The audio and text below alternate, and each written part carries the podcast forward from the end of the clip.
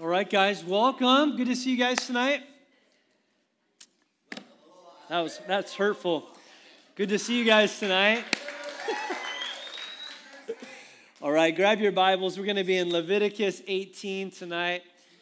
And we're just cruising through the book of Leviticus. And it's been a pretty crazy study, good study, I think, so far. We're just, we're pretty much a chapter a week. And um, yeah, we're pretty deep. We're in chapter 18. So go ahead and get there and uh, we'll pray and we'll just jump in. I love that, that song from the Psalms, Father, where the psalmist is telling his soul to bless God with everything that's in him. And sometimes I feel like we have to do that, Lord, to just say, Soul, wake up and bless God with everything you are. Don't forget how good he's been to you. So thank you, Lord, for tonight. Nights like tonight where we can just come and, like Pastor Steve said, settle down and push all those other things out of our minds and lift our eyes to you and praise you because you're God and you're worthy. And so, Lord, as we have prepared our hearts, as we've sung our songs to you, God, we do not want to come into this place, play church, do a Bible study, and leave unchanged. What a crime that would be. Lord, we invite your presence here. We ask you to speak to us through your anointed word, your living word. Spirit of God, give us a deep hunger for more of you. Lord, help us break through any lethargicness. That's even a word. I pray that you just help us to just see Jesus somehow tonight, Lord, in a fresh way. We give you tonight. In your name we pray. Amen. Amen. Well, as I said, we're in chapter 18. Um, if you've been tracking with us through the Leviticus study, um, last week I mentioned that we started actually the, the second and last major division of the book. And so, this book, whose major theme is the holiness of God, and we've talked a lot about the setting and all of that. I won't take the time tonight. But the first 16 chapters dealt with this idea of sacrifice that you don't just get to come and approach God any way you want, that there's got to be an offering because God is holy and we are not, and we need to be have our sins covered to come into his presence. But when you get to chapter 17, it kind of turns a little bit and it goes from the idea of sacrifice to the idea of separation. And by separation, what I mean by that is that it's talking about how you live and how God's people were to live. And, and very simply, God said, I'm holy and you're to be holy. And kind of the, the idea of holiness, whether you say sanctification, holy, holiness, separation, it's kind of all the same idea. It means to be set apart. And so, as God's people, He's teaching them hey, you need to be set apart from the world and to God. And guys, that's an important concept that I'll repeat over and over again because oftentimes when you talk about holy living, we can make the mistake of saying we just need to stop doing those bad things. But the idea is not just stop doing bad things. There's the negative side where you pull away from sin, but there's the positive side where you press into Jesus. Amen? And if you don't have that second part, you'll never actually be able to live a holy life because it'll just be trying to say no to sin instead of just saying yes to Jesus. And the key to victory is more Jesus. Amen? So that's something that we'll talk about more. But for now, the idea is separation. And, and we're going to talk about a lot of different things. Gets pretty personal, as we've already seen, and as we'll see again tonight. Um, last week, chapter 17, was dealing with this issue of blood. It's bigger than just blood, but it was, it was dealing with the sanctity of life and, and things that are important and how God's people were to look at those things and treat those things. And so he dealt with that. As we get to chapter 18, now he's going to be instructing them in areas of sexual relationships. This whole chapter is basically about sex. I told my wife, I'm like, hey, on Instagram, just put um, sex ed tonight at church or something like that. I don't think she did that, but she just looked at me like, you're an idiot. I'm not going to do that. Um, but th- this is, it is. It's like God has something to say uh, about sex. And I was thinking about this too because, um, you know, on, on Sunday, Pastor Steve taught on 1 Corinthians 16 dealing with money. And he made that, he said something to the effect of, you know, oftentimes that's one of the last areas of our life that we surrender to God. And tonight I'm talking about sex. And I can't help but think that the Holy Spirit is saying something to Calvary Chapel North Shore that there's to be no area of our life that's not fully submitted to Him. Amen? That God wants every bit of your life. And we make the mistake of living our lives oftentimes like the old school TV dinners, if you're old enough to even remember those, where you have the TV dinners and they have like the segmented trays, which is a great idea. Food shouldn't touch, clearly. But, you know, and, and there's like the meat like substance, and then there's like the vegetables, and then the lava potatoes.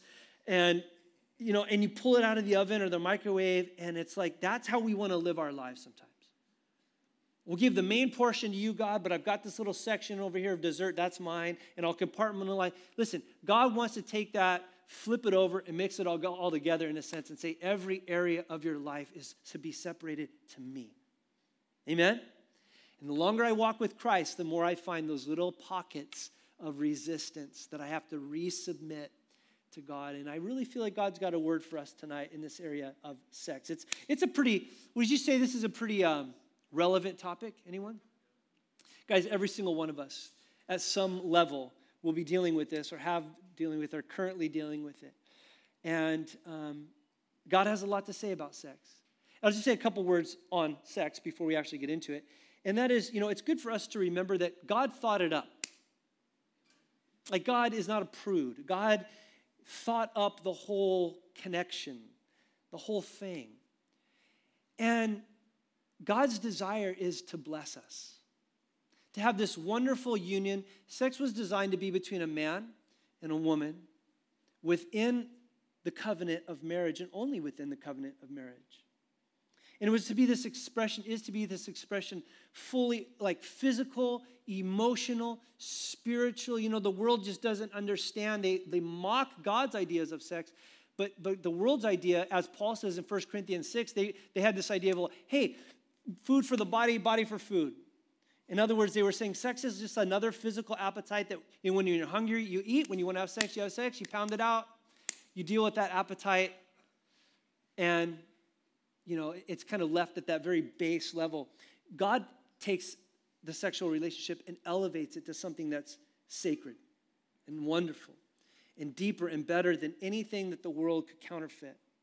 So God, you know, I read this one. I don't know if I. This is a good analogy, I guess, but you know, somebody once likened sex to a raging river that's rushing between two banks on each side.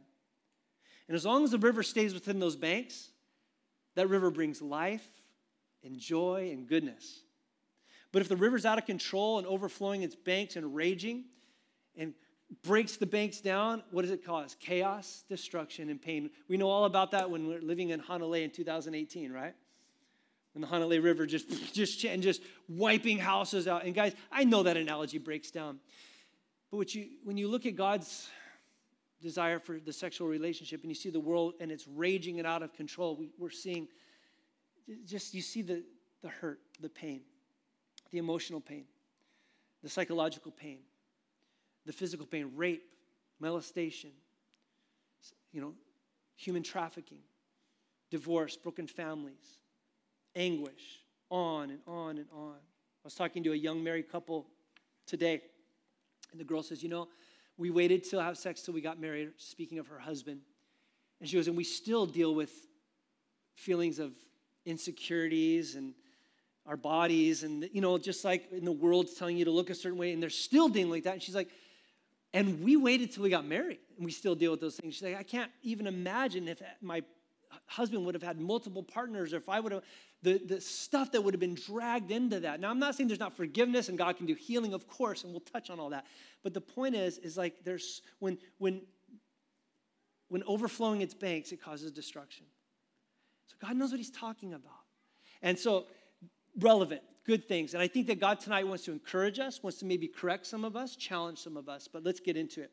Before he actually gets into the topic itself, in verses one through five, he lays down a really important foundation. So much so that I would say if we just skip the rest of the chapter and the details and just looked at verses one through five, we would still come away with the main idea. He's giving some foundations for obedience. If you're taking notes, I encourage you to take notes. If you're a note taker, I am, helps me to remember two basic principles that are in verses 1 through 5. Let me read verses 1 through 4 to get the first one. It says this The Lord spoke to Moses, saying, Speak to the people of Israel and say to them, I am the Lord your God. You shall not do as they do in the land of Egypt where you lived, and you shall not do as they do in the land of Canaan to which I'm bringing you. You shall not walk in their statutes. You shall follow my rules and keep my statutes and walk in them. I am the Lord your God. So, right off the rip here, God says, Look, um, I want you to live differently than the rest of the world. You're my people. And he says, I don't want you to live your life or do or practice life or walk in the way that the Egyptians lived where you came from. Remember, they had just come out of their people, 400 plus years of Egyptian influence. And he says, I know that's been your, your, your benchmark, what you've seen. I don't want you to live like that anymore. And I don't want you to live like where you're going, future tense. See, they were in the desert right now, but they're on their way to the land of promise, Canaan. And he's like, Look, I don't want you to live like the Egyptians. I don't want you to live like the Canaanites because I want you to live according to my ways. And just real quickly, here's, the, here's the, what God is saying. Real simply, God's people are to live differently than the world. Egypt is a type of the world, and, and, and the Canaanites are a type of our flesh. And, and guys, what was true of them is true of, uh, of us as God's people. Now, if you're not one of God's people, if you're not a born again believer in Jesus Christ, no one's expecting you to live any different. But if you are a born again believer in Jesus Christ, we are a separated people. We're to be separated from the world and separated to God, and our lives are to be lived differently than spiritual Egypt, if you would. The world, the system around us has a way of thinking and a way of doing life. And as God's people, that's not where we take our cues from. We're to take our cues from God's word. Amen? Doesn't matter where you came from or where you're currently living. What's important is that we live separated, separated lives unto God. Real quick, I was thinking about that. You know, in Ephesians 2, verse 2, it says this. Oh, verse 1, he says, You were dead in your trespasses and sins, in which you, with which you once walked, following the course of this world, following the prince of the power of the air. You know, before you got saved, you had no choice but to just live like the world. You were its robot. And but now that you're saved, the Spirit of God lives in you and you're able to live differently. 1 Corinthians chapter 6, I love this part where he says, Don't you know that the unrighteous will not inherit the kingdom of God? Speaking to believers, he says, Don't be deceived, neither sexually immoral, nor idolaters, or adulterers, or men who practice homosexuality, or thieves, or greedy, or drunks, or it goes on and on and on. He goes, And such were some of you. But he says, But you've been washed and sanctified and justified in the name of the Lord Jesus Christ. Amen. Such were some of you. Such were some of me. That's who we were then. But because Christ has come into our life, we are new creations. Amen. So, again, let me speed this up a little bit. The point is, he's saying, As my people, I want you to live differently. Gonna, your life's going to look different in every area, including sex. Now, here's the first principle, though the principle for obedience that I see in verses 1 through 4 is this that our obedience is based on two things who he is and who we are in relation to him. Look at what he says, and he bookends it, verse 1, verse, verse 4. He says the same thing. He says, uh, actually, verse 2 and verse 4, he says, Say to them, I am the Lord your God. At the end of verse 4, I am the Lord your God. He'll say it again in verse 5, I am the Lord. Why should I live differently? Why should I obey God? Here's the first reason I'm the Lord, God says. Capital L, capital O, capital R, capital D in your Bible, which is a reference to his name Yahweh, which is a throwback to Exodus 3, when Moses was face to face with this burning bush and God revealed himself and called him to go to Egypt. You guys remember this? And he says, Well, who shall I say sent? What's your name? And he says, I am that I am. Every time you read the word Lord in all caps in your Bible, it's a reference to Jehovah, I am, Yahweh, his name. And it speaks of who he is. In essence, God is saying, I want you to obey because I'm the Lord, Almighty. I created you. I'm all powerful, all knowing. You know what? Had he stopped right there, that's enough reason for us to obey him. Amen? He's God. He doesn't owe us any explanations. We're not entitled to any more information than that. We're just lucky he reveals himself to us at all. He says, I'm the Lord. That's why you obey me. I sometimes think that, especially us in the Western church, we forget the fear of God sometimes. That He's God. Well, I feel this way. Who cares how you feel? Happiness is not God, or at least it shouldn't be. God is God. And there's a certain level at which I, I, think we need to recapture this, where we say, you know what? God just said so, and I don't need a bunch of explanation. Amen? He's so gracious, though. What's he do? He gives us explanations, he gives us more information. He says this live differently because I'm the Lord. But then what does he say? Your God. You see, that personal pronoun thrown in there changes everything. I'm the Lord, but I'm your God. Speaking to Israel in this context, that word your is, is talking about the covenant relationship that they have with God. God has just redeemed them out of Egypt by the blood of a lamb, brought them through the Red Sea, made them a nation. They are his peculiar people. And he's saying, You're going to obey me because A, I'm God, and B, I'm your God. We have a relationship. I've been brought you into a covenant relationship. Can I say this? Man, that is a good principle for obedience. Why? Because God said so, but God is my God who redeemed me by the blood of Jesus Christ and bought my soul out of hell. And I don't have to obey God, I get to obey God. He has demonstrated his love for me. There's the basis and the principle, number one, that God calls on for their obedience. And then, secondly, look at verse 5. You shall therefore keep my statutes and my rules. If a person does them, please don't miss this. If a person does them, he shall live by them. I am the Lord. The New Living Translation um, has that as um, let me see if I can find it. If you obey my regulations, you will find life through them. Basically, the second principle, I put it this way obedience equals life.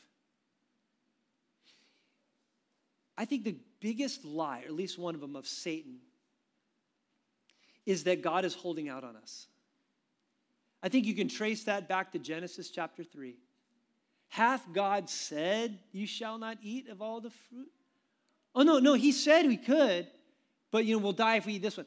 Oh, that's because if you eat that one, you'll have the knowledge of good and evil. And we opted for knowledge instead of obedience. And the trick was, oh, God's holding out on you. God's put these regulations because he, he's just hemming you in and restrictive. And that is such a lie from Satan. And, and I can't think of any other area in life where it's more used by him than in this area of sexual relationships. Because the world will say, that God is so regulatory, so like confining, so hemming you in. Oh, he's keeping you. Only a man and a woman, only in marriage. Oh, that's so confining. It's such a lie by Satan. God is actually saying, I want the absolute best for you, and I want you to actually enjoy sex the way it could actually be experienced the most intensely, and that is in this way only. But you can take that to every other topic.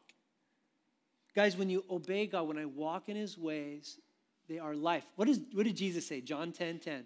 The thief, that is Satan, came to what? Steal, kill, and destroy. But I have come that you might have life and life what? More abundantly. I wish we actually believed that. What if we actually believed that Jesus wants you to have life and life abundantly? Not just eternal life someday when you die, but right now to experience life the way it was meant to be lived, and it's through Jesus. It's through submitting your life to Him, following His ways. That's where life is found. Amen?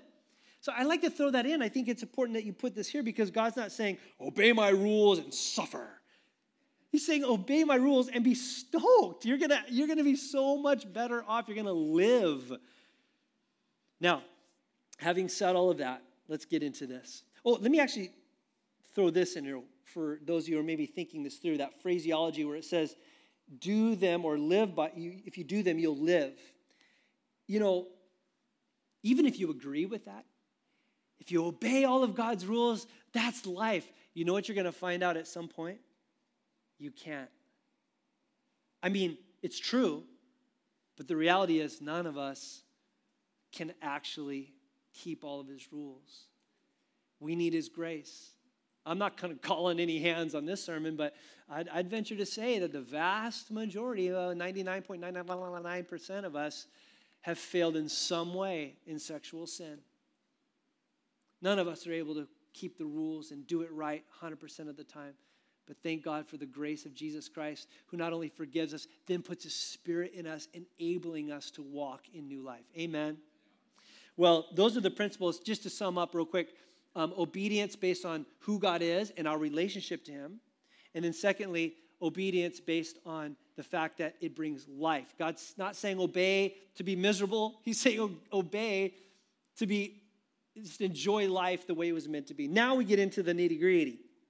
And uh, I'm going to fly through some of these pretty darn quick, and you'll see why.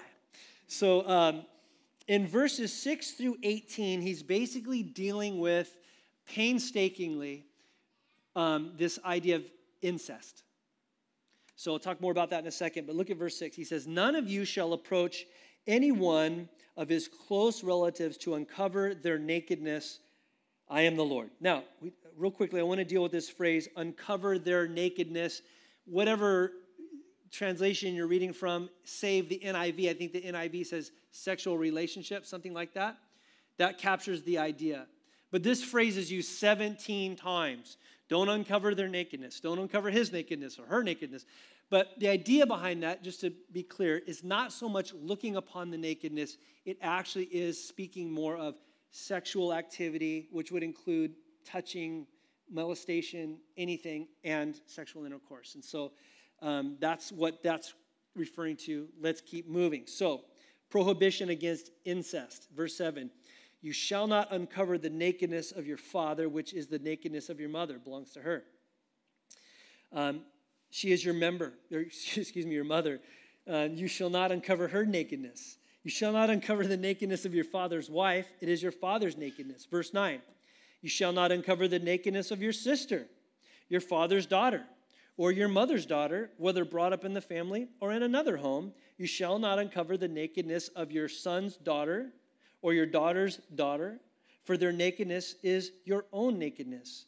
You shall not uncover the nakedness of your father's wife's daughter, brought up in your father's family, since she is your sister. You shall not uncover the nakedness of your father's sister. She is your father's relative. You shall not uncover the nakedness of your mother's sister, for she is your mother's relative. Verse 14, you shall not uncover the nakedness of your father's brother. That is, you shall not approach his wife. She is your aunt. You shall not uncover the nakedness of your daughter in law. She is your son's wife. You shall not uncover her nakedness. You shall not uncover the nakedness of your brother's wife. It is your brother's nakedness.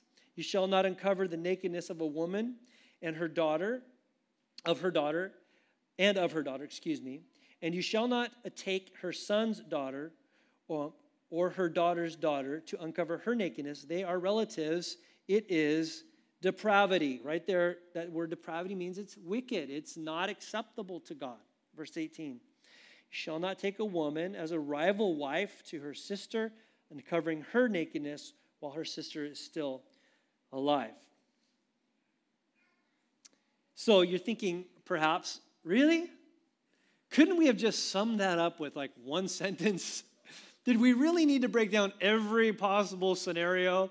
And the answer to that is yes. There is a reason why you have to break down every possible scenario. Why? Because in our humanness, we are capable of anything.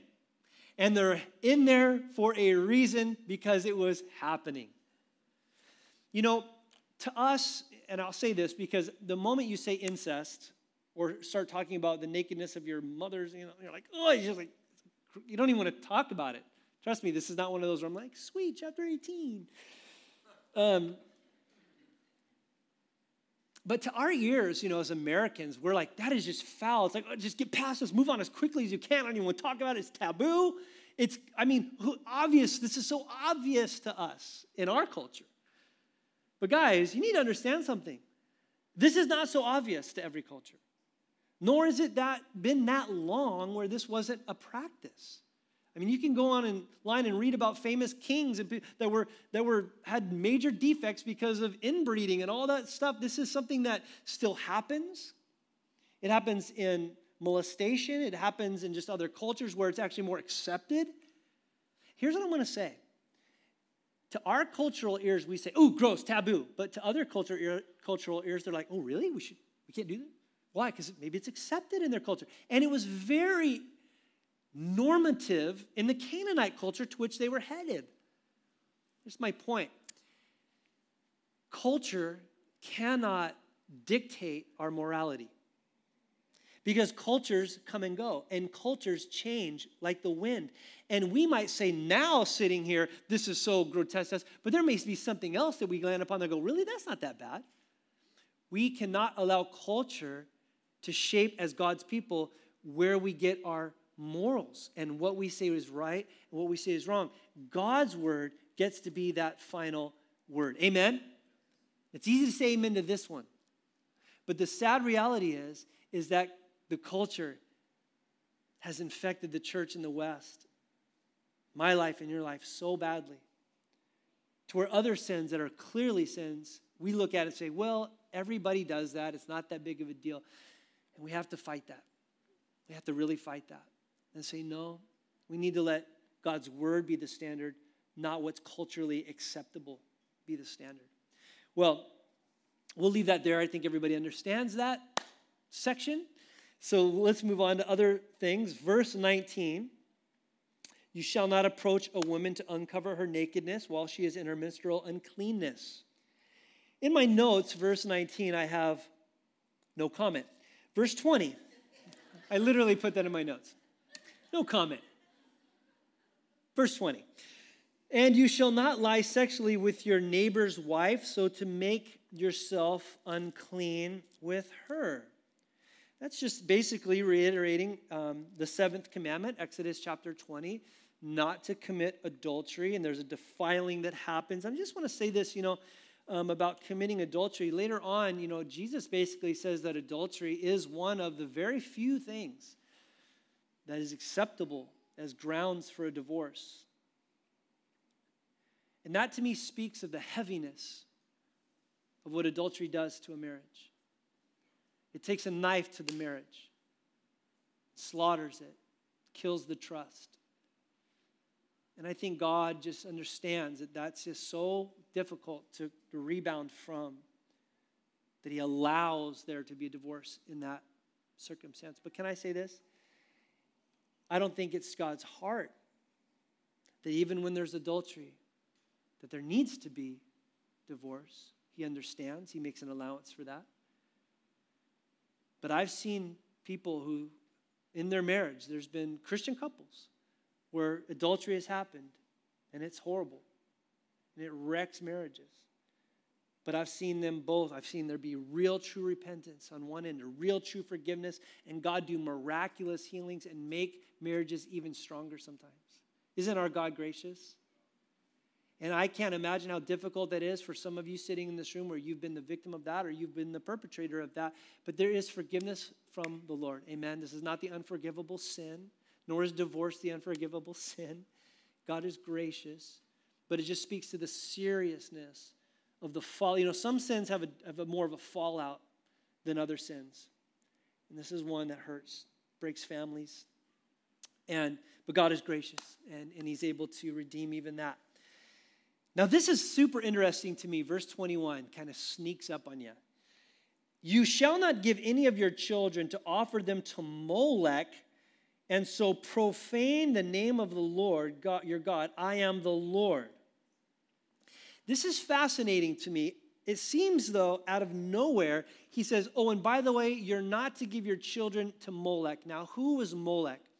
Molech was one of the Canaanite gods that they hadn't encountered yet, that they're about to encounter in Canaan. And one of their practices to, of worshiping Molech was you would take your infant child and you would offer them onto the arms of Molech. And what they would do is like have these metal idols, like an empty belly, where they would put a fire in this metal and the arms would be out like this. And you would literally lay a, a baby on the incandescent hot arms. I'm not trying to be gross, it's, it's, it's disgusting. Why would anybody do that? In fact, by the way, if you've ever heard of the Valley of Hinnom or Gehenna, um, in Israel, the south corner of Jerusalem, there's this deep valley called the Valley of Hinnom or Gehenna or Tophet, it's called in the Bible. And as the history of Israel plays out, what do we see happen? At least two of their kings, Manasseh and I forget the other one, Ahaz, I think, both were guilty. The kings of sacrificing their own children in the valley of Hinnom or Gehenna. If you go to Israel now, it's like this beautiful, like grassy knoll park. And, and there's times when we've done tours over there where you just sit in this park and you're looking at that valley of Hinnom. And in your mind, you just say, How could it be that years ago they were offering children? It became the trash dump eventually of the place, but just a horrific thing. Israel did get caught up into that worship from time to time in their history. Um, but here's what's fascinating. I was thinking about this. Why did God throw that in right here? This whole chapter has to do with sex. Why did God throw Molech worship right in between like adultery and other sexual things? Because the reality is is that the worship of Molech had a lot to do with infanticide and it's where they would get rid of unwanted babies, inconvenient babies, or illegitimately born babies. And you don't have, this is a touchy subject, but you don't have to stretch that too far to understand where we're at as a culture. Where babies are cut short, they're, they're killed, they're murdered inside the womb and even outside the womb at times because it's not convenient, because it's this, because. And my heart goes out. I, this is, there's no judgmental voice in, in my voice, and certainly not the Lord's voice in this topic, but our culture has become so numb to this. And we've bought in to this idea that it's a political issue or a, a, a my rights issue. It certainly is not. It is not. It's a moral issue. And we have to stay very strong on this point, especially as voting's coming up. You need to understand, we need to, I do, I don't get political on a lot of things. You probably noticed that about me. I don't, but I think it is important. You better know where your candidate stands on issues like this because this is huge. I want to say this too because statistically, it's very possible that there's women in here that have had abortions. And you need to understand something. It's a sin and it's wrong, but you need to understand something. That sin is covered by the blood of Jesus Christ. And there's no need to continue on with feeling shamed or guilt or condemned over that sin.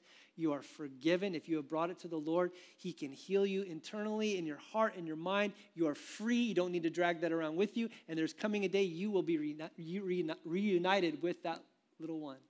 I really believe that. I think there's a scriptural case for that. And so this is not to condemn anyone, but I believe there's a very real reason why God threw Molech worship right into a chapter dealing with sex because that was happening then and it's in a different form, but it's happening now. And it's just again like that, that river analogy when it's it's just destruction. Well, let's move on. He says in verse uh, 22, it just goes to a, a little bit lighter of a topic now. You shall not lie with males as with a woman. It is abomination. that was a little bit of a trying to be facetious on that. Uh, this is not a light subject either. God is just basically saying very clearly in His Word that homosexual sex is prohibited. Um, of course, in the New Testament, we have that clearly spelled out as well in Romans chapter 1. I will take the time to go there because it's such a hot topic and a, and a huge thing. Uh, verses 26 and 27, Romans 1. For this reason, God gave them up to dishonorable passions. Their women exchanged natural relations for those that are contrary to nature.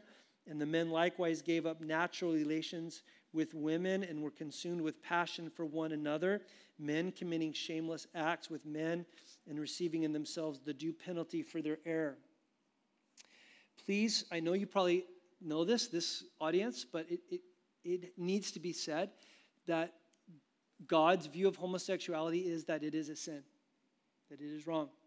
He calls it an abomination, and we like to say it's abomination. We like to say it with some spit when we say that.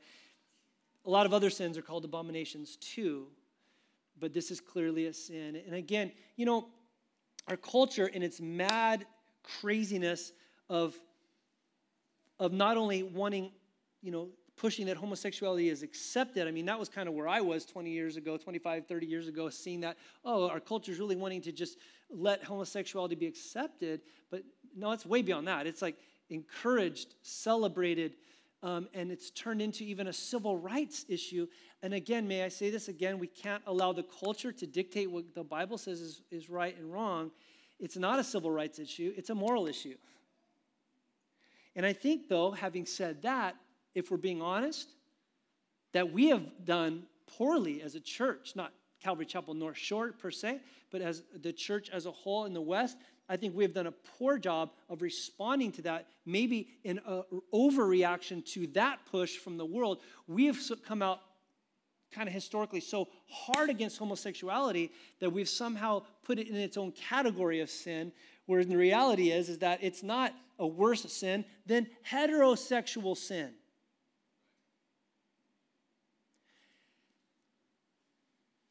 And because of that, I think we've really marginalized and pigeonholed a lot of people that are truly struggling with that sin. There are a lot of Christians who have homosexual tendencies and they struggle with where their identity is. And I don't know how helpful it is for us to say, just on a hard line, you got, of course we call it a sin. Of course we call it, it, it, say what it is. But may our heart be that of winning a brother, winning a sister to repentance and to life. Amen? I do not believe a person is born necessarily that way. There's no genetic eh, confirmation of that. Having said that, I, I have no problem believing that people do have maybe the, from the earliest ages tendencies that way. Why? Because we're broken, sinful people. Guess what? There's other people that have a strong urge to kill people. And there's other people that want to have sex with everything that walks along the road. What do you do with those? You confess it, you repent from it, and you ask God to give you grace to abstain from those things. And there's a lot of good Christian men and women who have to live lives of, of celibacy and abstinence because they just aren't maybe attracted to the opposite sex. They are struggling with that homosexual tendency. And we need to encourage them to keep their eyes on Christ and treat it like any other area of sinful life where we just confess it, we're real with it before God, we pray for His grace. If there's a slip up, we confess it, we move on, but we, we, we just treat it, I guess, the same way we treat every other sin. Amen? Does that make sense? And I think sometimes we've done those who are truly struggling with uh, that particular sin a little bit of a disservice where I want us to be a little more gracious, not condoning, not, you understand what I'm saying? But just realizing there are people that need grace. You know, I've had a lot of conversations with men and women who've struggled in, in that area and whatnot. And you know, one of the biggest lies is I remember talking to a young girl at my church, grew up in her church in Oregon. And when she was in her late teens, she came, she was like, I'm, I'm gay. I was like, okay, let's talk about it. We were praying and da da da da. But her whole line was, This is who I am. And if you don't, and I was like, No, it's not who you are, it's what you're doing. It's who I am. Look, I'm heterosexual, but I don't say, This is who I am. I'm a Christian. Uh, there's a lot more to me than, you know what I'm saying? But the lie of the world is, This is who you are, and you have to be you. Da, da, da. And I know what I'm saying is very unpopular, probably in some cities, probably get me arrested at this point. The reality is, is God just very simply says homosexuality is not okay. Remember what I said at the beginning? Incest, we're like, oh yeah, bingo, of course, God. Homosexuality, well, you know, we dance around it. And we just need to not allow culture to dictate what God says is true and not true. Amen? Maybe I rambled a little bit there, but it's, it's honestly a topic that's close to my heart. My uncle lived a homosexual life his entire life and was so militant that if we sent him a Christmas card with a verse on it, he would rip it up, put it in another envelope, and mail it back to us. He didn't want to hear about God, didn't want to hear about changing, didn't want to hear about anything. And then he got AIDS. And God was reaching out to him. I remember a, a, he came and visited us when he was very sick with AIDS. And he was so angry because we went, he, he came to church and I was like, I'm 17 and I'm just like, God, just touch my uncle. Lord, touch him, heal him. And the pastor gave the sermon, but the, the, the original pastor was that pastor's dad, and he got up on, on that Sunday after the service, and he had the, the gift of the um, word of knowledge. And he said, God's telling me right now there's somebody in, his, in this room that has a disease that their, their doctors are saying is incurable, and God wants to heal you right now. And I'm weeping. And I'm like, Go up there, uncle, go up there, uncle. He didn't go up there. Instead, he just was so angry on their way home that we had told the pastor that he had AIDS. We didn't tell the pastor anything, the Holy Spirit did. And it was so sad. But on his deathbed, he gave his life to Jesus Christ. And he shared Christ with every nurse that came by. And he renounced all of it. And he gave his entire life to Jesus. And he passed away in 1993. And so, I, I don't know. Yeah, amen. Let's applaud the Lord on that. Amen. So praise God. I don't know why. Uh, yeah, let's just move on. There's a little more ground to cover. Well, then he says in verse 23 And you shall not lie with any animal, and so make yourself unclean with it. Neither shall any woman uh, give herself to an animal to lie with it. It is perversion. Yes, you read that right. And guys, I, am not going to get into the details of this, but I was been on some missions trips in the last seven or eight years where where I was at. I'm not even going to mention what country it was. This was a very real thing that was happening and a problem within the villages and the culture that we were at. All that to say is that God puts this stuff in the Word for a reason because we're capable of crazy things. And by God's grace, we can be forgiven of those crazy things. But He's prohibiting those things, again, to nail the point. We don't allow what culture or society says to dictate what's right and wrong. We leave that to God's Word. Quickly, let's end the chapter with the, this warning. And I'll just read through the whole thing. It's pretty self explanatory. He says, Don't make yourselves unclean by any of these things, for by all of these, the nations I'm driving out before you have become unclean, and the land has become unclean. So that I punished its iniquity, and the land vomited out its inhabitants. There's a word picture for you. But you shall keep my statutes and my rules, and do none of these abominations, either, excuse me, either the uh, native or the stranger who sojourns among you, because um, the people of the land who are before you did all of these abominations, so that the land has become unclean, lest the land vomit you out when you make it unclean, as it vomited out the nations that was before you. For everyone who does any of these abominations, the persons who do them shall be cut off among their people.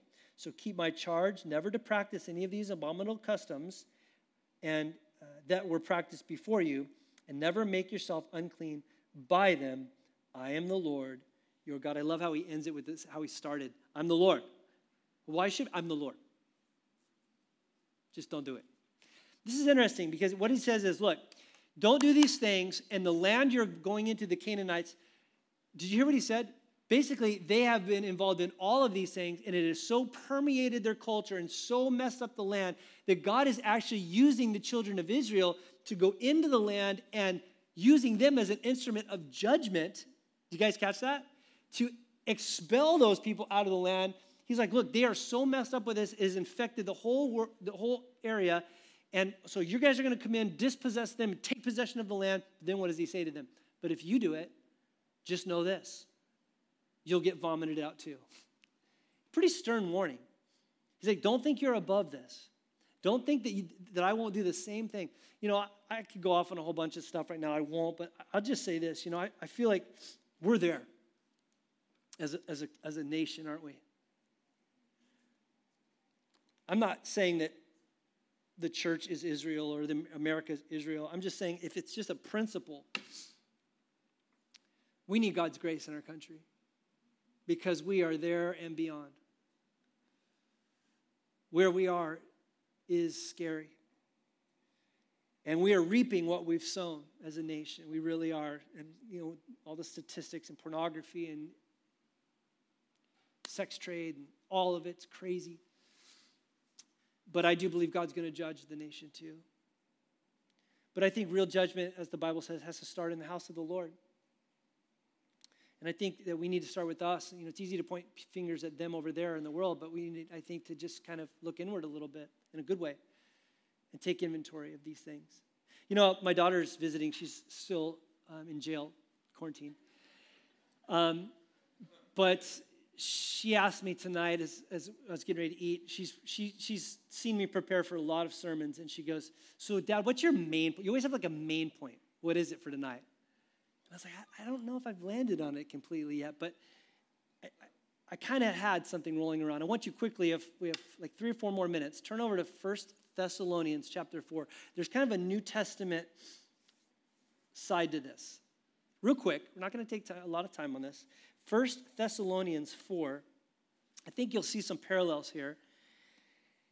He says this Finally, brothers, we ask and urge you in the Lord Jesus that as you received from us how you ought to walk, that is to live, and to please God, just as you're doing, that you do so more and more. I love this. He says, Look, guys, he's at the end of his letter. You've heard what we said, how, how you should live walk is like a metaphor for the way you live. We've taught you how to walk, and, and, and you're doing it. You're doing a good job, and we're just hoping you'll, you'll go more and more. And I like that because we could say that at our church hey, you're walking with God, and there's things in your life you've changed, and you're learning to walk with the Lord. You're doing a good job. Let's go more and more. Let's, let's go further. And then he says, For you know that uh, what instructions we gave you through the Lord Jesus. This is the will of God. You ever wondered what the will of God is in your life? This is the will of God for you, hands down, with certainty. Your sanctification, holy living. That you abstain from sexual immorality, which is a phrase, sexual immorality that includes not only adultery, it includes premarital sex, it includes homosexuality, it includes pornography, it includes just the whole gamut. That each one of you should know how to control his own body in holiness and honor, not in the passion of lust like the Gentiles who don't know God, that no one transgress or wrong his brother in this matter, because the Lord is an avenger of these things, as we told you before and solemnly warned you. God has not called us for impurity but in holiness. Therefore, whoever disregards this disregards not man, but God, who gives his Holy Spirit to you. So I wanted to end like this because I would imagine that there's certain attitudes in this room right now.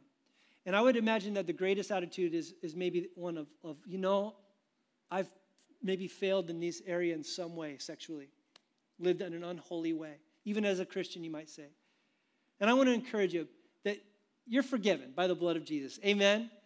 And, and that, you know what, you can just move on in victory. And there might be others here where you're, you're genuinely, listen to me, you're genuinely, listen to me, you're genuinely struggling. You're struggling. What I mean by struggling is, is you're not just going for it with no regard to what God thinks. You really are trying to walk with the Lord and do what's right. But there's an area in the sexual realm of some kind, and you're just struggling with that. And I want to tell you this tonight. It's God's will that you sanctify, that, you that you live in holiness. Now, when I say that, I'm not trying to heap on you like, I know it's God's will, just get off me. What I'm saying is this it's God's will. That means He's going to help you. That means He's going to give you the grace. He's not going to say, It's my will, but I'm not going to give you the grace to actually do it. Get it together, come on.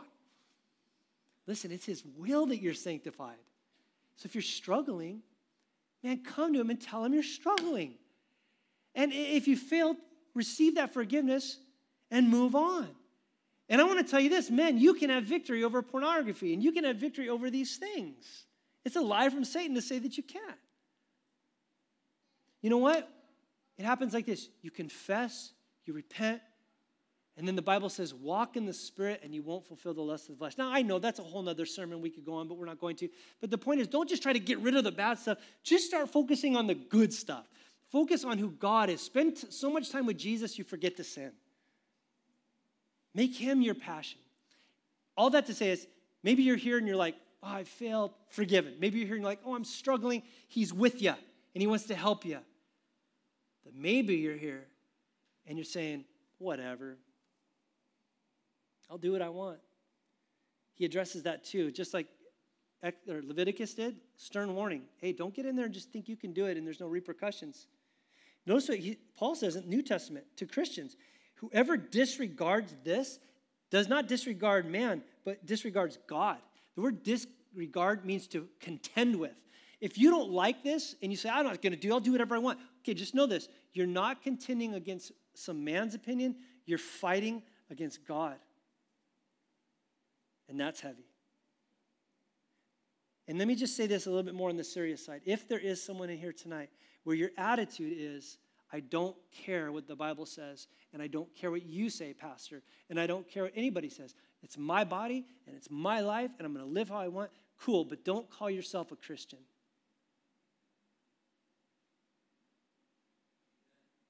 Because if you're a believer in Jesus Christ, you do care what God thinks.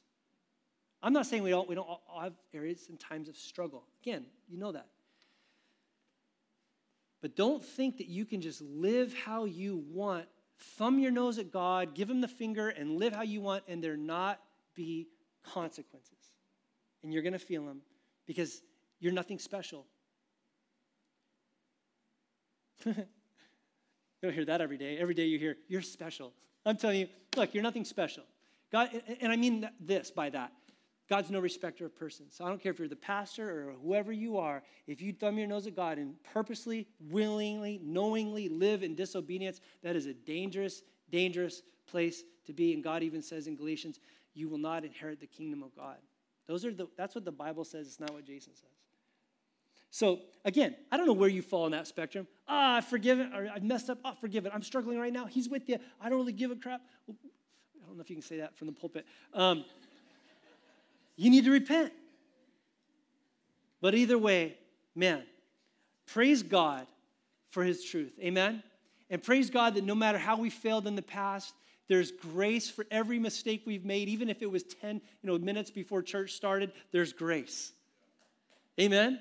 But listen, God wants you to live in a way where you know how to possess your body, that you live in sanctification. Why? Because He wants to restrict you and have no fun in life. No, he wants you to experience life the way it was meant to be. He wants to give you life and that abundantly. Amen. And that's found in obedience to Christ. Let's pray. Father, we thank you for your word. And I know these are a lot of these things are heavy. Uh, they point, you know, they touch on nerves in us, Lord, where we're like, well, I'm not comfortable even talking about that. I'm glad you bring up hard things, God. I'm glad you don't skirt it. Lord, I'm glad that you you you just get right in our kitchen, Lord. Thank you so much. Father, I want to pray for anyone here who's struggling, just really struggling. We probably all do from time to time, but, but God, maybe they came in condemned or overwhelmed by it all. Would you just remember it's your will that they're sanctified? Lord, may they just repent. May they just turn to you again. May they, Lord, just pursue after you. And would you just give them grace? Father, I pray for those who are knowingly living in sin that they would repent tonight and make it right before you. I pray, God, that maybe those who are condemned over past failures, you'd set them free. And Father, that we would live in a way that's different than the world around us. And Lord, may we experience all the blessings that come from living in obedience to you. In Jesus' name and for his glory, we pray. And all God's people said, Amen. Amen. All right, give somebody a Wi Fi or something, and you're dismissed.